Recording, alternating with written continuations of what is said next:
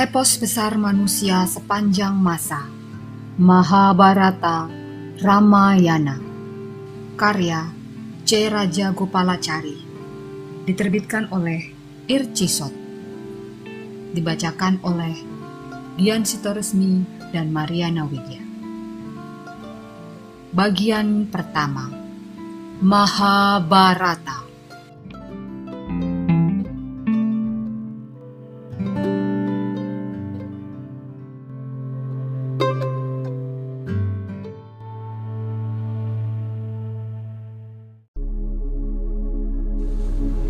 Bab 51 Britra Indra, penguasa tiga dunia, suatu ketika mabuk kehormatan hingga melupakan sopan santun. Ketika Brihaspati, guru para dewa, yang terkenal menguasai semua cabang keilmuan dan dihormati baik oleh dewata maupun raksasa, datang menghadap, Indra tidak bangkit berdiri untuk menyambut dan mempersilahkan acarya itu duduk. Tindakan Indra ini bertentangan dengan adat sopan santun. Dengan sombong, Indra berkata pada dirinya sendiri bahwa di istana, raja memiliki hak istimewa dalam menerima tamu. Brihaspati merasa tersinggung dengan ketidaksopanan Indra dan menganggapnya sebagai keangkuhan orang yang berpunya. Karena itu, dia diam-diam meninggalkan ruang pertemuan. Tanpa pendeta tertinggi para dewa, istana kehilangan keagungan dan wibawa. Istana para dewata menjadi tempat pertemuan yang tanpa wibawa. Indra segera menyadari kebodohannya dan merasakan akibat ketersinggungan sang acarya tersebut. Dia pikir dia bisa menyelesaikan masalah ini dengan berlutut di depannya dan mohon ampunan. Tetapi Indra tidak bisa melakukan niatnya itu karena ketika marah, Resi Brihaspati membuat dirinya tidak tampak oleh siapa pun. Dengan kepergian Brihaspati, kesaktian Indra menjadi berkurang. Sementara itu, para raksasa justru semakin bertambah sakti. Akibatnya, para raksasa menyerang kerajaan dewa. Kemudian, Batara Brahma yang merasa jatuh kasihan pada kegelisahan para dewa menasihati mereka untuk mengangkat acarya baru. Kata Brahma kepada mereka, "Karena kebodohan Indra, kalian kehilangan Brihaspati. Pergilah pada putra Twasta, Wiswarupa, dan mohonlah kepadanya supaya berkenan menjadi guru kalian dan semuanya akan kembali baik seperti semula." Kata-kata Brahma membesarkan hati mereka. Lalu mereka menemui petapa muda itu dan memohon supaya berkenan menjadi guru para dewata. Kata mereka, Meskipun masih muda dalam usia, engkau memiliki pengetahuan yang mendalam tentang kitab Weda. Mohon berkenan menjadi guru kami.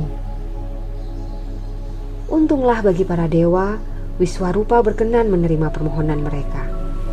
Berkat bimbingan dan pengajarannya, mereka lepas dari gangguan para raksasa. Ibu Wiswarupa adalah raksasa keturunan Daitya. Karena itu Indra menaruh curiga kepada Wiswarupa.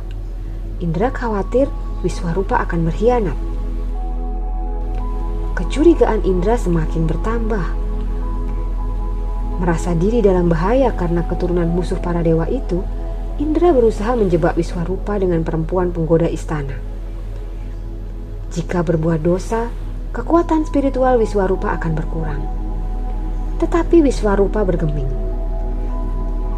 Kepandaian para perempuan penggoda suruhan Indra sama sekali tidak ditanggapi petapa muda itu. Ia tetap teguh dengan sumpahnya sebagai Brahma Charin. Menyadari rencana menggoda petapa muda itu tidak berjalan sebagaimana mestinya, Indra memutuskan untuk membunuh Wiswarupa dengan Wajra Yuda. Karena dosa Indra itu, bumi mengalami malapetaka. Bumi menjadi gersang dan tidak bisa lagi ditanami. Para perempuan mengalami masalah kesehatan dan kebersihan. Ketiadaan air yang bersih semakin memperburuk keadaan. Tuasta amat sedih dan marah besar mendengar kematian putranya. Ia berniat membalas dendam dengan melakukan upacara persembahan api. Dari kobaran api persembahan, muncullah musuh besar Indra, Writra.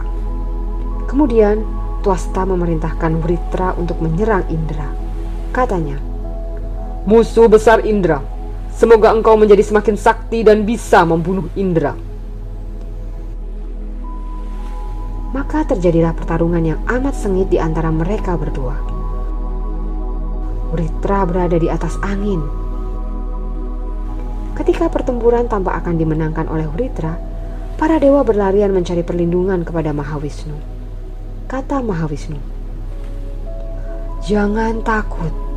Aku akan masuk ke dalam senjata pusaka Indra Wajrayuda. Pertarungan itu akan dimenangkan oleh Indra." Mendengar itu, para dewa kembali dengan hati tenang. Mereka pergi kepada Writra dan berkata, Akhirilah permusuhanmu dengan Indra. Kalian berdua sama-sama sakti dan berani. Dengan hormat, Writra menjawab, Wahai para suci, bagaimana mungkin aku dan Indra bisa berdamai? Maafkan aku, tidak mungkin terjalin persahabatan di antara dua kubu yang bersaing berebut keunggulan. Seperti yang kalian tahu, dua kekuatan besar tidak mungkin saling bersanding. Kata para resi, "Jangan ragu, dua jiwa yang baik pasti bisa menjalin persahabatan. Persahabatan macam ini pasti tidak akan lekang dimakan waktu." Akhirnya Writra mengalah dan katanya, "Baiklah, aku akan menghentikan pertarungan." Tapi aku tidak bisa percaya kepada Indra. Ia pasti akan menyerangku tatkala aku tidak siap. Maka berilah aku anugerah, yaitu Indra tidak akan bisa membunuhku baik malam maupun siang, dengan senjata kering maupun basah, dengan kayu maupun batu, logam maupun panah. Baiklah, kami kabulkan keinginanmu, ucap para resi dan dewata. Pertarungan pun tidak dilanjutkan. Memang, kekhawatiran Witra terbukti. Indra hanya berpura-pura bersahabat dengan Writra. Ia terus menantikan kesempatan untuk membunuh Writra. Suatu sore ia bertemu dengan Writra di pantai. Ketika hari mulai gelap, Indra mulai menyerang Writra. Pertarungan sengit berlangsung lama sampai Writra berdoa kepada Batara Wisnu dan berkata kepada Indra, Wahai yang paling kejam dari antara yang kejam, mengapa engkau tidak menggunakan Wajrayuda? Gunakan Wajrayuda yang disucikan. Hari padaku dan aku akan mendapatkan berkat melalui hari. Indra menebas pundak kanan Writra, tapi tebasan itu tidak menyurutkan serangan Writra. Writra membalas dengan melemparkan gada besi dengan tangan kiri. Dan tangan kiri Writra pun terkena tebasan. Ketika Indra hilang di telan mulut Writra, para dewa amat ketakutan. Tapi Indra masih hidup. Ia robek dan jebol perut Writra dan berlari ke arah pantai. Ia arahkan petirnya ke samudera hingga terbentuk gelombang besar yang bergerak menghantam Writra. Ombak itu karena telah dirasuki kekuatan Wisnu menjadi kekuatan yang mematikan. Writra yang sakti mandraguna akhirnya tewas. Pertempuran sengit itu akhirnya berakhir dan dunia yang bergejolak berangsur normal kembali. Tapi bagi Indra sendiri, kemenangan itu amat memalukan karena ia mendapatkannya dengan tipu muslihat dan dosa. Saking malunya, ia pergi menyembunyikan diri.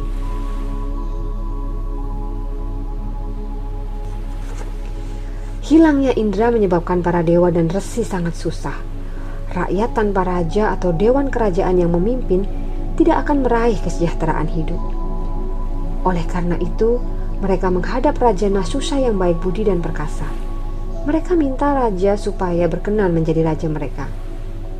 Dengan rendah hati, Nasusa menjawab, "Maafkan aku, aku tidak bisa menjadi rajamu. Aku tidak pantas menduduki kursi Indra, dan mana mungkin aku bisa melindungi kalian." Tetapi para dewa terus mendesak. Janganlah ragu, kau akan memiliki semua kemampuan dan kesaktian kami, dan apa yang kami miliki akan menjadi tambahan kekuatan bagimu. Jadilah raja kami, kau akan mendapatkan kekuatan dan kesaktian yang kau inginkan, dan kau akan menjadi tidak terkalahkan. Akhirnya Nahusa tidak kuasa menolak permintaan para dewa. Revolusi bukanlah hal baru.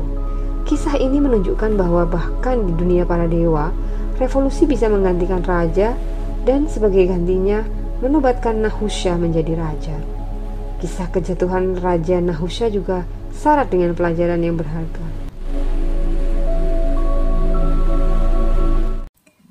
Dengarkan kisah selanjutnya di episode berikutnya.